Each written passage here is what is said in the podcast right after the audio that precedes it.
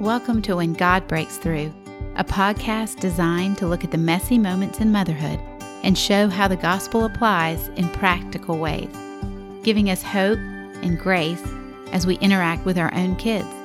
You'll hear crazy stories and life lessons from my mothering of eight kids. But more importantly, you'll hear the hope Jesus offers us for peace and not anxiety, for grace both for ourselves and to extend to our kids and wisdom to point them to Him. I'm your host, Bethany Kimsey.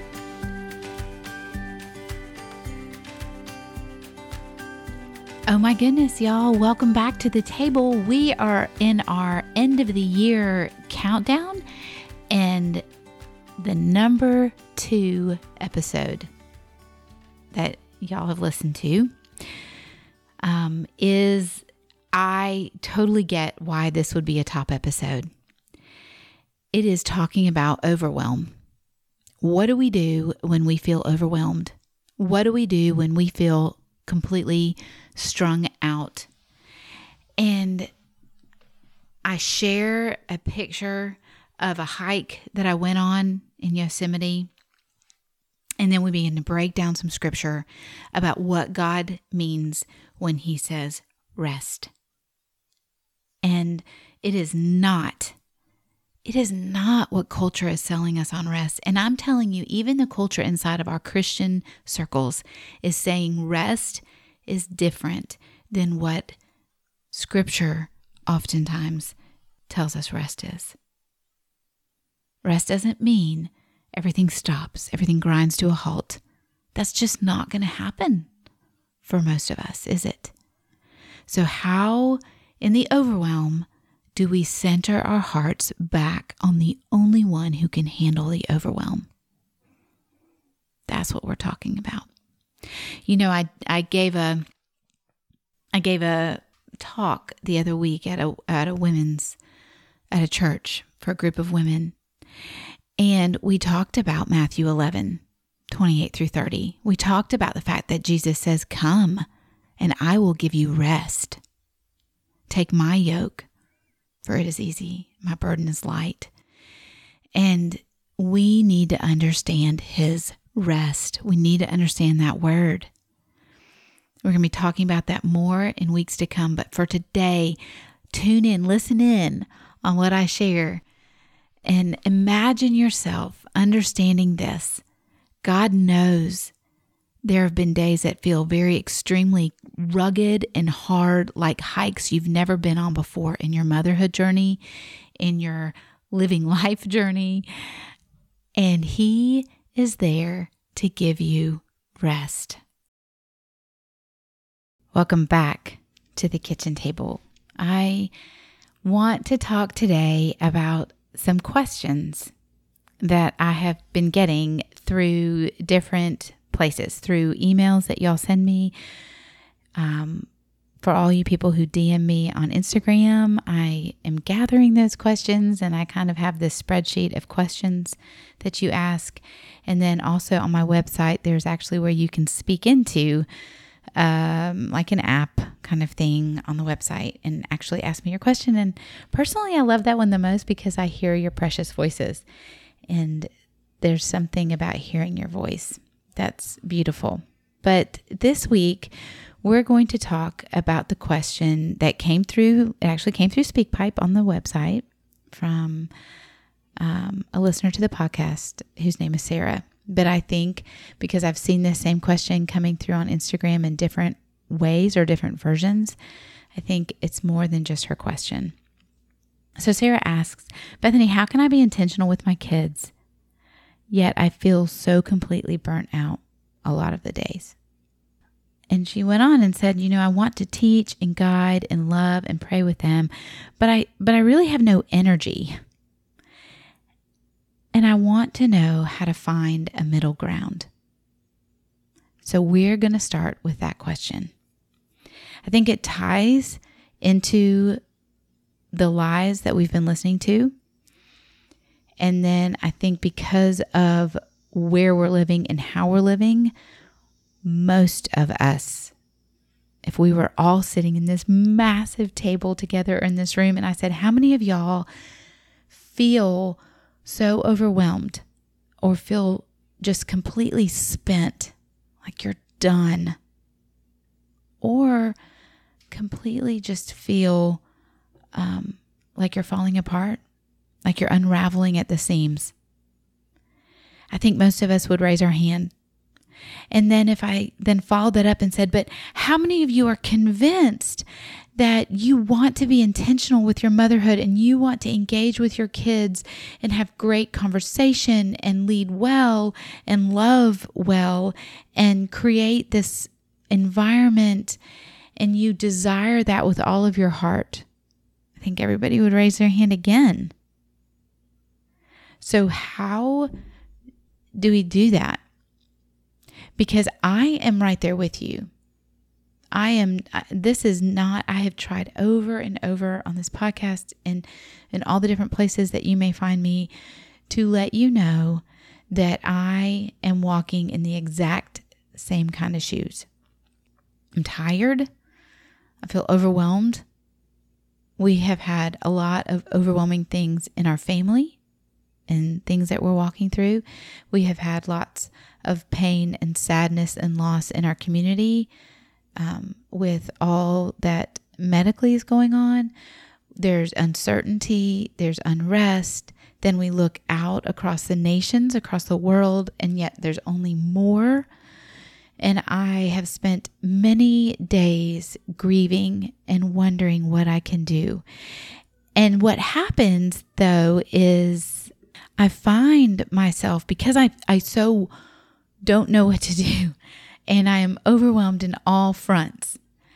And yet I desire to create this home that I mean and y'all have heard me already in the lies. Go back and listen to the lies about performance, lie performance, lie being perfect, the lie balance. Like in all those lies, I feel like I've represented the reality of my world, which is I desire to set certain things and make it perfect, make it right, make it this ideal, this way I think. So I want my home to operate with this place of love and safety and nurturing and care and beautiful explanations of Christ.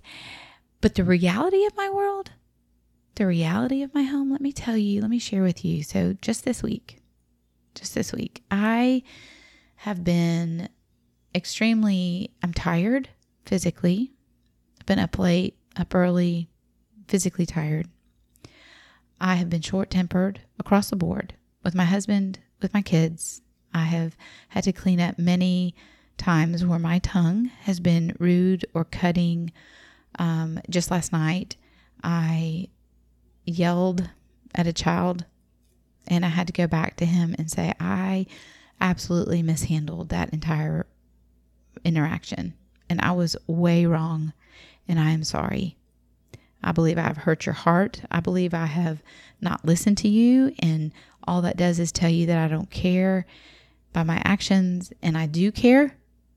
And I think there are things that we need to navigate together, and we need to address places in your heart together. But my reaction was absolute sin and did nothing to help lead you or point you to, to your Savior who does love you unconditionally. He doesn't respond in the angry way that I responded. And and that's just last night. So, I mean, and I promise you I will do it again today because I am operating on the edge. That's how I feel. And the Lord has been talking to me and teaching me certain principles that I want to share today about how do we get off the edge? How do we stop teetering on the edge and instead walk in the fullness of His love and the truth of the gospel, even when the world is in shambles, it feels like it's on fire. Your world personally may feel like it's on fire, and you are stressed beyond belief and overwhelmed. How do we do it? So, I want to talk about that by first bringing you into an experience.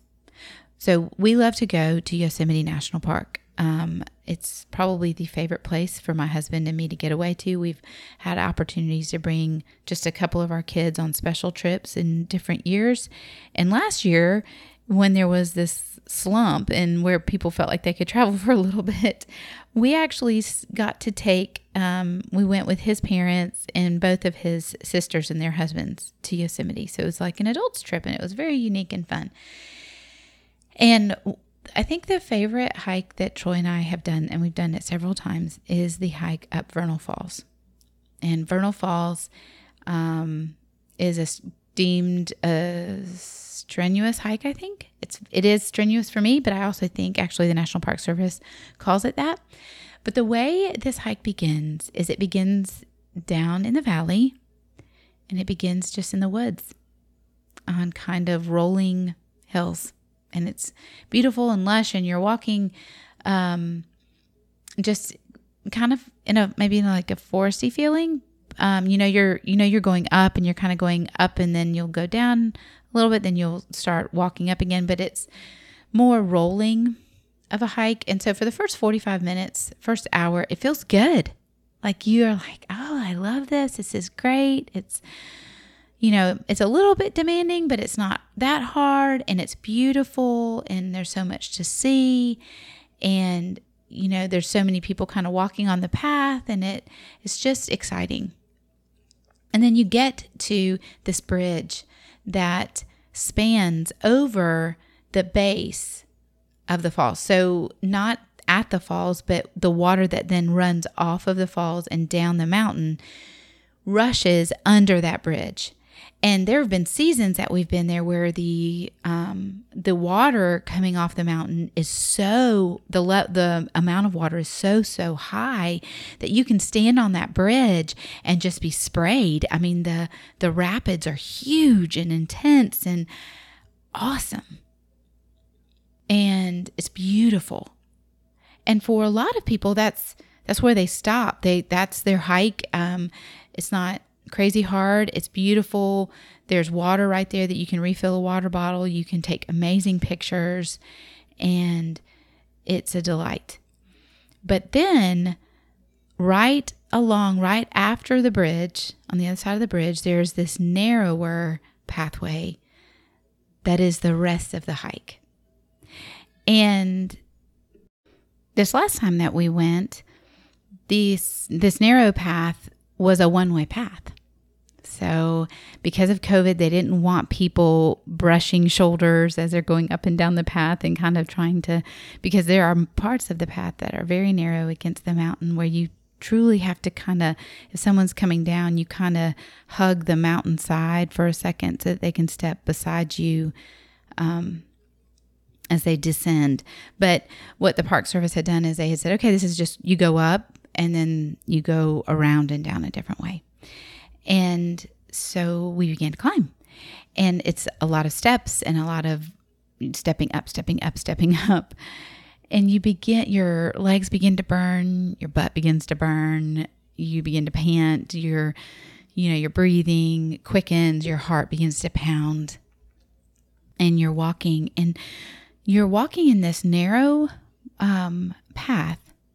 And what you can see is you can see the rushing water coming down off the mountain and it's beautiful. And if it's really high levels of water you can get soaked.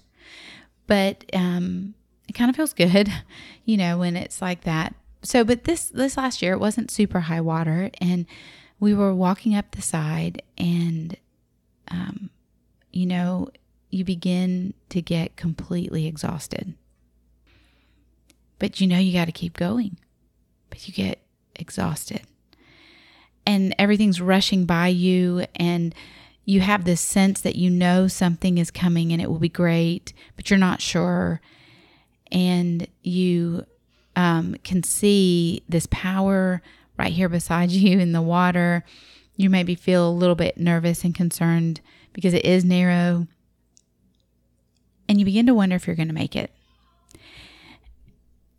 And so you like me, how about me? I huff and I puff, and my heart is pounding, and my legs are burning and beginning to quiver. And I recognize that I have got to sit, I've got to stop. I've got to just pause and I've got to catch my breath and I've got to breathe. Now, I've done this hike before many times. So I know what ultimately will come. And yet, every time I do this hike, as I am in those moments where I can barely catch my breath, the thought that goes through my mind is, is it worth it? What am I doing? Why am I doing this? Is it worth it?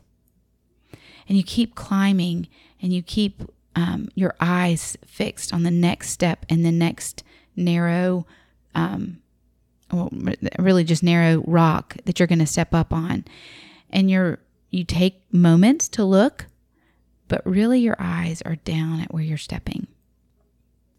But the power of the rest, the power of that pause to catch your breath, to re energize, to reinvigorate, to decide, yes, I'm going to keep going, becomes very important on that hike.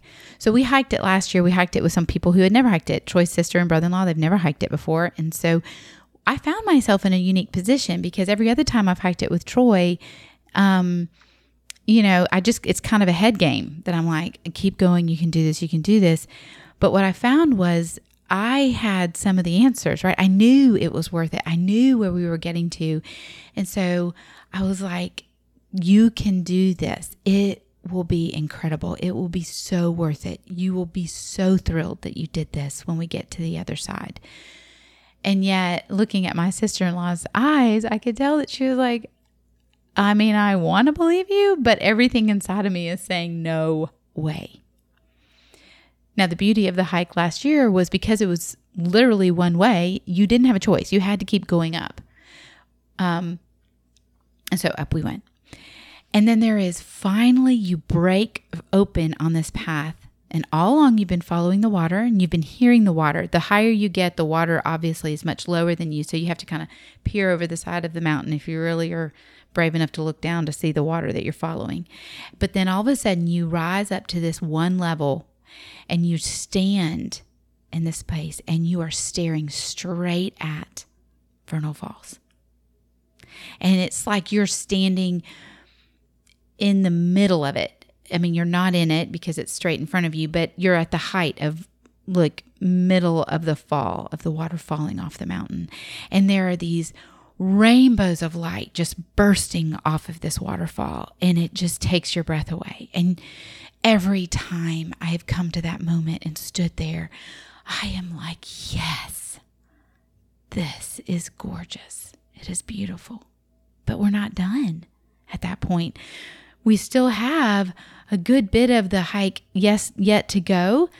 But the hike now changes. Now it's going to become much more up against literally the side of the mountain where the water is coming off of. And you're you're hiking right beside the falls up against this very on this very narrow um, little walkway. But it's beautiful and you can hear it and you can see it and you're energized. And so you're sure now you can get to the end. You're not sure how far the end is. And if you're like me, I get a little, I'm a little height nervous. And so every time I've hiked this, I get nervous in that part though, like, oh, I don't want to do anything dangerous. But then you get up to the top, and up at the top, there's this beautiful um, uh, pool that's blocked off from the actual falls. So you can be in the pool area and enjoy it without any fear of then accidentally getting too close to the falls or anything. And it's beautiful. It's a beautiful part of um, the country just to take a hike. I mean, just to take a picnic, just to sit. So many people will just sit up there probably for hours.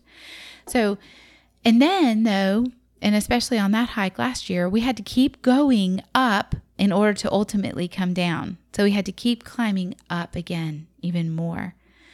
And now it's not so beautiful. Now it's just hard and rocky terrain and it's poorly mapped out, even where we couldn't even tell which way we were supposed to go. They'd kind of changed the path a little bit because of COVID and how they wanted to route everybody. And the signs weren't great. And so it felt unclear you felt a little concerned, hope we were going the right way and not going somewhere else. And then ultimately, you are able to step into a forest and slowly make your way back down the mountain in shade and in quiet and in calm. Now, the reason I tell you that story is that there are many days where I go back to that concept in my motherhood. In the last season that I've been walking through, I'm on this part of the hike where I am sucking wind, taking steps, feel like I'm looking down at my feet more than I'm looking around. And God has been speaking over and over to me Bethany, you've got to pause. You have got to allow yourself time to breathe, to sit with me, to get in the Word and feed on exactly what I have for you before you keep stepping up, up, up. I'm on the part of the path where I can see the rushing water and I feel like my life is on a speed mode and everything is going really, really fast. And I don't dare get too close to the current because I'm scared I'm going to fall in. Um, and so all I know to do is to keep going. And you may be in that part of life. And you may even feel like I feel some days where I feel like children keep asking me a thousand questions in 30 minutes. I'm struggling to help a child learn to tie their shoes, help another child learn algebra, help another child learn to read, and help my teenager navigate friendship drama and a college student navigate what she's going to do and what her major should look like and should she take a year off um, for a gap year in walking with another child in learning how to take responsibility. And then you have the the sassy talk and let's not talk about activities and who's playing what sports and how well they're doing and what they need. And and then we factor in um, all the hearts. And suddenly this current feels very like fast moving and there are white caps everywhere and i am not sure that I could ever survive a, a, fall into that current, let alone I cannot pause, cannot pause. And if you are like me at all in that, yet your heartbeat is to be intentional and your desire is to have great, meaningful moments or love well or pray purposefully for your child, but you feel undone then I'm going to speak pretty straight to you right now. I'm going to tell you you need to take some time and pull off to the side of your trail. And you need to allow the Holy Spirit who lives within you to begin to tend to all the frayed areas of your heart. And it doesn't mean, rest doesn't mean that we do nothing. You see, it doesn't mean that you and I just like all of a sudden stop all the activities and stop all this stuff because we've got to rest. And for so many years, I mean, I kind of thought that's what it was. But, you know, when I was on that trail, I knew what rest meant. Rest meant taking a moment to calm down, to refocus, to understand where I was going, to look around at what was happening, to see where I was, to look back at where I had been, and to just breathe. And then to set off again with just a little bit of energy. And then the next time I needed to rest, there was actually more freedom for me to rest because I'd seen what the last moment of rest had given me in the climb. And you know, as women, we want to do it all. Most of us, we may not even realize that we buy into the cultural belief system that says a woman can do it all. And so we try and do it all. We try and do all of my motherhood. We try and do all of work. We try and do all of marriage. We try and take care of our our parents. We try and take care of our extended family. We try and take care of neighbors. We try and serve at our church. We try and we're we believe we should be able to do it all. And we can't. So, the last bit of today, and then next week we're going to talk about this a little bit more practically. But today we're going to understand what Jesus invites us into. You see, Jesus says, Come unto me, take my yoke upon you, and I will give you rest. It's his invitation. Then he he clearly sets up in scripture, he goes, I am the bread of life. I am what you need. You see, he says, when you come to me, when you rest with me, my yoke is easy. Doesn't mean we stop working, doesn't mean we stop doing, but it means it has become reframed in a context that is a gospel mindset rather than a I can do it mindset. And then we get really purposeful about pursuing the only person who can fill us. And see, Jesus says in John, what I love about this passage I'm about to share with you is that it comes where it comes from. So in John 6, Jesus feeds the 5,000. We all have kind of heard that story, right? He he's sitting with everybody on the mountainside. He turns to his disciples and he's like, "Hey, we got some food." Now, it it even says that John even goes, you know, he said this, he asked that question to test um, the disciples, to test. He actually asks Philip, but he's doing it, John says, to test him, to see what he thinks. And because he already had a plan, he already knew what he was going to do. Remember, we forget sometimes, I don't know, sometimes I can read the scripture and forget Jesus was sovereign. So he knew there was a boy in the crowd with loaves and fish, and he knew that Andrew would find that boy because he knew, you know, Andrew's personality and what we see displayed about Andrew in scripture. And so he would find that boy and bring him and go, Well, I mean, we got these five loaves and these two fish. And and so none of this was a surprise. It wasn't like Jesus was reacting and being like, Oh, okay, okay, well maybe we can make something work with that. Like he already had a plan. And he knew he was going to break all that up and he was going to feed everybody, invite everybody to sit down. And he was going to feed everybody. And then he was even going to instruct his disciples to gather up what was left. And you know what was left? It was 12 baskets of bread. And John's very specific. It was the bread that was left. And I think it was specific in that because then what happens next is they kind of break up, the big party breaks up, and the disciples go across the sea in a boat. Jesus stays behind because he is going, he has this pattern of staying behind and having time with his heavenly Father. Remember that. So he's done something, he stays behind. Then we have the story of him walking on the water to meet the disciples in the boat. Then they get to the other side and on the other side, the crowd has been looking for them because, like, the story spread. All these people have been like, I mean, like, you were not there. And we had all this bread and fish, and it just kept going on and on and on. It was awesome. And so they realize, oh, Jesus is on the other side. So they take their boats over and they they get over to the other side and they're like, hey, let's do it again. And Jesus says to them in this passage, He says, you know, you are seeking me because you had your fill of, of bread. But I'm going to tell you that I have come to have a to give you a bread that is far different than earthly bread.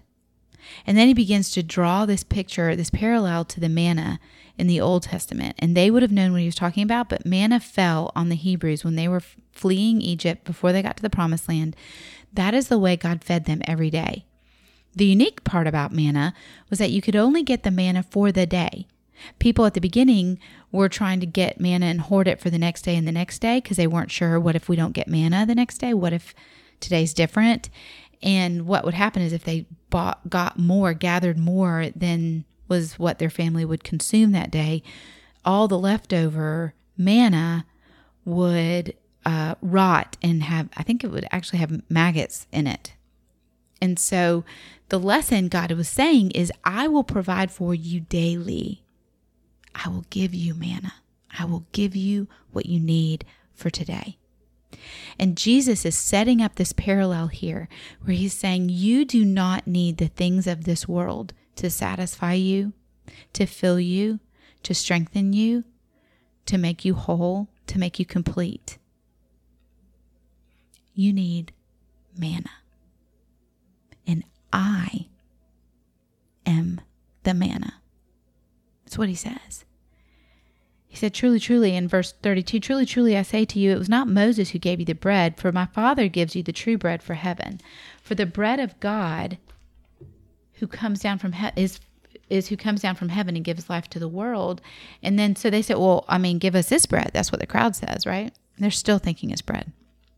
And Jesus says, I am the bread of life. And he goes on and he says, Whoever comes to me will not hunger. Whoever believes in me shall never thirst. And then he goes on in verse 37 All that the Father gives me will come to me, and whoever comes to me, I will never cast out. And then he drops down and he says, I say to you, I am the bread of life. Your fathers ate manna in the wilderness, and they died. This is the bread that comes down from heaven so that one may eat of it and not die, pointing to himself. And he says, I am the living bread that came down. If anyone eats of this bread, he will live forever. And, you know, Mama, Jesus wants you to understand that you desperately need him every day for your day. And he is inviting you every day to pull off, to, to reframe your mindset, to get your eyes not fixed on the steps that you're stepping up, not worried about whether you're teetering on the edge, not concerned about what's rushing beside you. And he invites you instead to get your gaze fixed on him and to allow his word, his truth, to fill you completely. That sounds super great. We would probably all nod our head and go, yeah. But what I want to be honest and what I've given kind of my my whole word in this podcast is is we're going to take it from that which you've heard in every sermon you've probably heard and how does that run through my day? Because that sounds great, but I promise you by 10 o'clock I will have even if I even if I got up early this morning and I had that cup and I matched everything I saw on Instagram about how you're supposed to sit with God in the Word, by 10 o'clock, Bethany, I don't think I'm going to remember it. And I will have gone off the rails three times. And, um, or I will have just said, I can do it all by golly. And I'm just trying to blaze through my day. And I'm trying to just, you know, pinch my lips together and be nice, be nice, be nice to everybody around me, all the while cannot wait for nap time, cannot wait for bedtime. And I get it. So there's the theoretical side and then there's the practical side. And how can we marry those? That, I think, is what Sarah was asking. Because she wants it, and yet she's completely overwhelmed and undone. So, how do we marry it all together? And I think it comes down to putting the truth ever before you. It does for me. And what I mean by that is I have to have my head constantly seeing, hearing, being reminded of the truth that Jesus says because I can be one minute remembering the truth and the next minute snapping at my five year old because I'm tired of his incessant questioning. There's a little um, piece of paper I put together, and I really put it together for myself. And I just called it the five truths when life feels crazy. And the reason I have those five truths is because I need this truth ever before me. I have these truths on the mirror in my bathroom. I have these truths on different screens of my phone. I keep these truths in my kitchen. Um, and then my action with those truths is to engage with them when I feel the feelings of overwhelm. I have them in my car too, by the way, on the dashboard of my car. So when I feel the feelings of overwhelm or anger or resentment or frustration or apathy, honestly, apathy can be a big one where you just withdraw, and say, forget it, I'm done. Instead, I actively engage with these truths in God's word. So, number one, God chose you. He says, Come to me, all who labor and are heavy laden, I will give you rest. I am choosing you to give you rest. Take my yoke, learn from me. I am gentle and lowly in heart. You will find rest for your souls. So that is the first truth that I have to remember. He chose me for this moment in this time. And we talk about this a lot in here. He chose you for the child he gave you. He chose you you know, and that's why I say to myself, I literally say it, Bethany, God chose you for this eight year old who is so incredibly emotional. You know, He chose you for this um, other child who really is stubborn and um, hard hearted. He chose you in this moment to deal with the, this fussing and this fighting. He chose you because He's inviting you to rest with Him and let Him do it through you. So that's number one. Number two, God engages and He listens. He actually cares about what you're caring about. And I have to keep this truth ever before me. He has, I love the Lord because He heard my voice and my pleas for mercy. He inclined His ear to me, and I can call on Him as long as I live and that is Psalm 116, 1 and 2. And I have that verse up all over the place because I have to engage with that verse and say, I love you, God. My world is a wreck, but I know you hear me. And I know your posture is one of inclining to me. You're leaning down. You are engaged, and I trust you and I need you. And then number three, God will lead and equip me it says Isaiah 42 16 says, I will lead the blind in a way they do not know. In paths they have not known, I will guide them. I will turn the darkness before them into light, the rough places into level ground. These are the things I do, and I do not forsake them.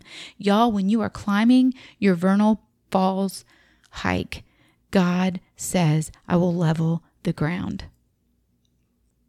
These are the things I do. I will not forsake them. And you need to engage with these truths in God's word and say, okay, God, then in this moment, when my brain feels swirly and my heart feels all this, I have got to figure out, help me, Holy Spirit, align this crazy brain and this super feeling heart with the truth of your word and stand in this second and rest and breathe and catch my breath and that's why we have to have word all around us, y'all. We can't we can't just do these devotionals in the morning and hope it holds. It it doesn't hold. It doesn't for me. So if it does for you, I need your tricks. But it doesn't for me. It's good. It's good discipline and it's good time with God. But I had my quiet time with the Lord this morning and I can't really remember it all until I go back, open my journal, open my Bible, and go, yeah, this is where we are. This is what we're studying. And then I can go on again. But we've we've got to have the word ever before us. And so there are the the fighting verses for your mind. And that's what I'm talking about today.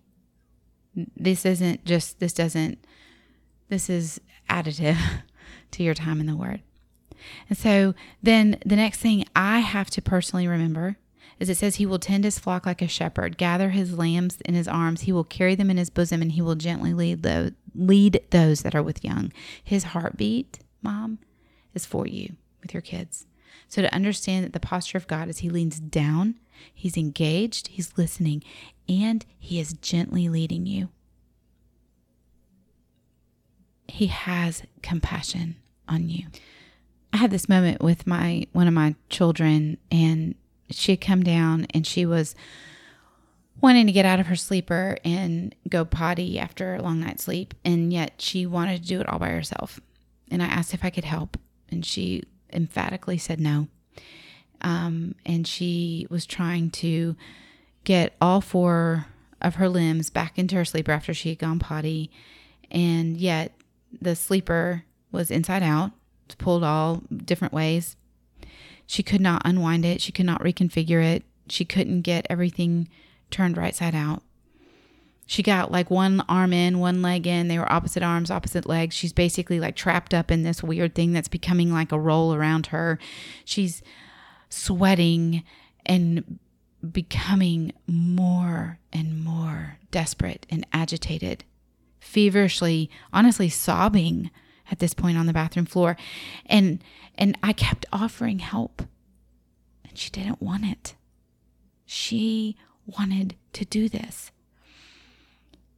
And so I walked into the bathroom and I sat down on the floor with her. And she's crying and frustrated, and her chest is heaving. Y'all, you've seen it in your kids before. And I asked her just to look me in the eyes. And I looked at her little eyes, and compassion just welled up over me. And I almost started to cry with her. And my heart was for her. I saw she fiercely wanted to be independent. And yet she couldn't. She couldn't. And she was confused. I mean, she couldn't even figure it out anymore. And I think so many of us are like my little child. And we need to remember that God is so compassionate and he sent Christ to sit on the floor and to have you look him in the eye. And for him to say, I want to help you. I want to walk with you.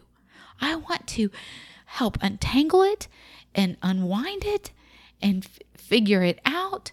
I want to give you strength. I want to give you energy. I'm not asking you to do this by yourself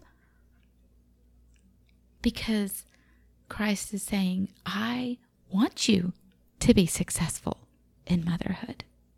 I came for you to be successful in motherhood. And so, you know, with my little girl, you know what I did? I came along beside her and began to slowly unwind the sleeper and turn the legs inside out, help her balance so she could get her little legs inside the sleeper and not fall down. Made sure she didn't zip her belly into the sleeper, right? That's always a threat. And we laughed and we loved. But part of it was her having to look me in the eye and recognize I was there for her. We need to remember God is compassionate for us. It says in Psalm 103 As a father shows compassion to his children, the Lord shows compassion to those who fear him, for he knows our frame. He remembers that we are dust. God is not fooled by you, and He is not looking for you to fool Him. He has great compassion for you. And oh, He wants to help you. And He never loses that perspective. He doesn't have to be reminded of the mess that we are.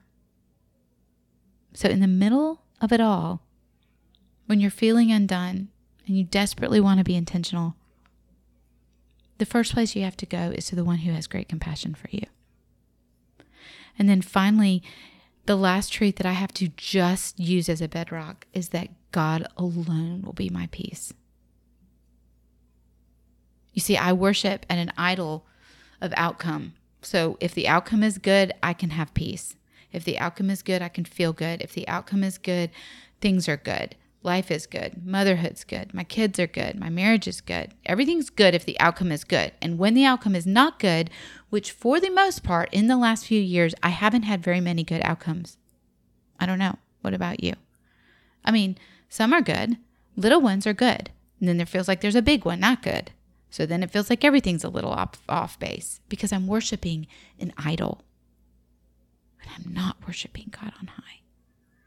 And so, in the moments of overwhelm, I, li- I truly have to go back to this verse and say, God alone, my soul waits for you. That's what Psalm 62 says. For God alone, my soul waits in silence. From him comes my salvation. He alone is my rock and my salvation, my fortress. I shall not be greatly shaken. He alone is who my soul must wait for and your soul must wait for. So when you sit on the side of the path on the hike and you're not convinced it's worth it even yet, maybe you haven't even seen the falls, maybe nothing seems to be turning out right. I'm going to tell you are you worshiping the idol of outcome? Are you worshiping God no matter what? Even if it feels like everything's cruddy. Grace and peace will be multiplied to you. Not because you do it, not because you create peace, not because you give grace, but because grace and peace are given to you by God on a multiplicative level, not an additive level. You know, and when we multiply, things get really big really fast in the number world. Um, God knows you, He pursues you, He is calling you, my friend. I know these are the days where everything feels overwhelming and everything feels hard, and intention is really hard to do. But the very first thing you're going to have to do is you're going to have to plant yourselves in the Word of God. Next week, we're going to talk about the other parts of intention, of how then do we become intentional with our kids. We're going to talk about how do we become a student of our child, how do we um, have and parent them with a long term perspective so that we understand what we're dealing with because that's the other side of this. But first, you have to have your mind set on the right thing. You have to pull off the trail and you have to breathe. You have to let Him energize you. And His Word promises to energize you. Jesus promises to feed you. He is your manna. If you want that little, those five scriptures, I will put them in the show notes. It's not a big deal, and I can do that. And you, uh, they will just line up in the show notes, and you can have those five scriptures to go and look at yourself, along with the truth that goes with them. And um, I look forward to seeing you back here next week. My heart is for you. My heart is that we could sit together at this table and do life and create community in such a way that when you are feeling overwhelmed, you have people that you can run to who will help you remember these truths when it's oftentimes we forget them in the moments. But for now, please know you can reach me, email, get on my newsletter. You get it every week. I'm very easily accessible by email. I'm very easily accessible on Instagram. You can find me on Instagram and go follow me there and DM me. People do all the time, and it's great. I love it. And um, may you walk today in your motherhood knowing that you do not walk alone. You don't. Jesus walks with you.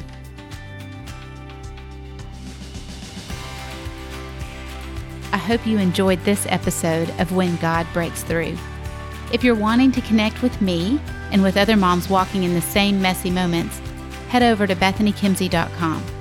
That's where you'll also find the show notes with any links, as well as more resources you can grab to help you see that when God breaks through, when we see Jesus at work, the fuzzy intersection of real life mothering and the gospel becomes very clearly defined. We can walk with confidence and purpose. Have a grace filled day.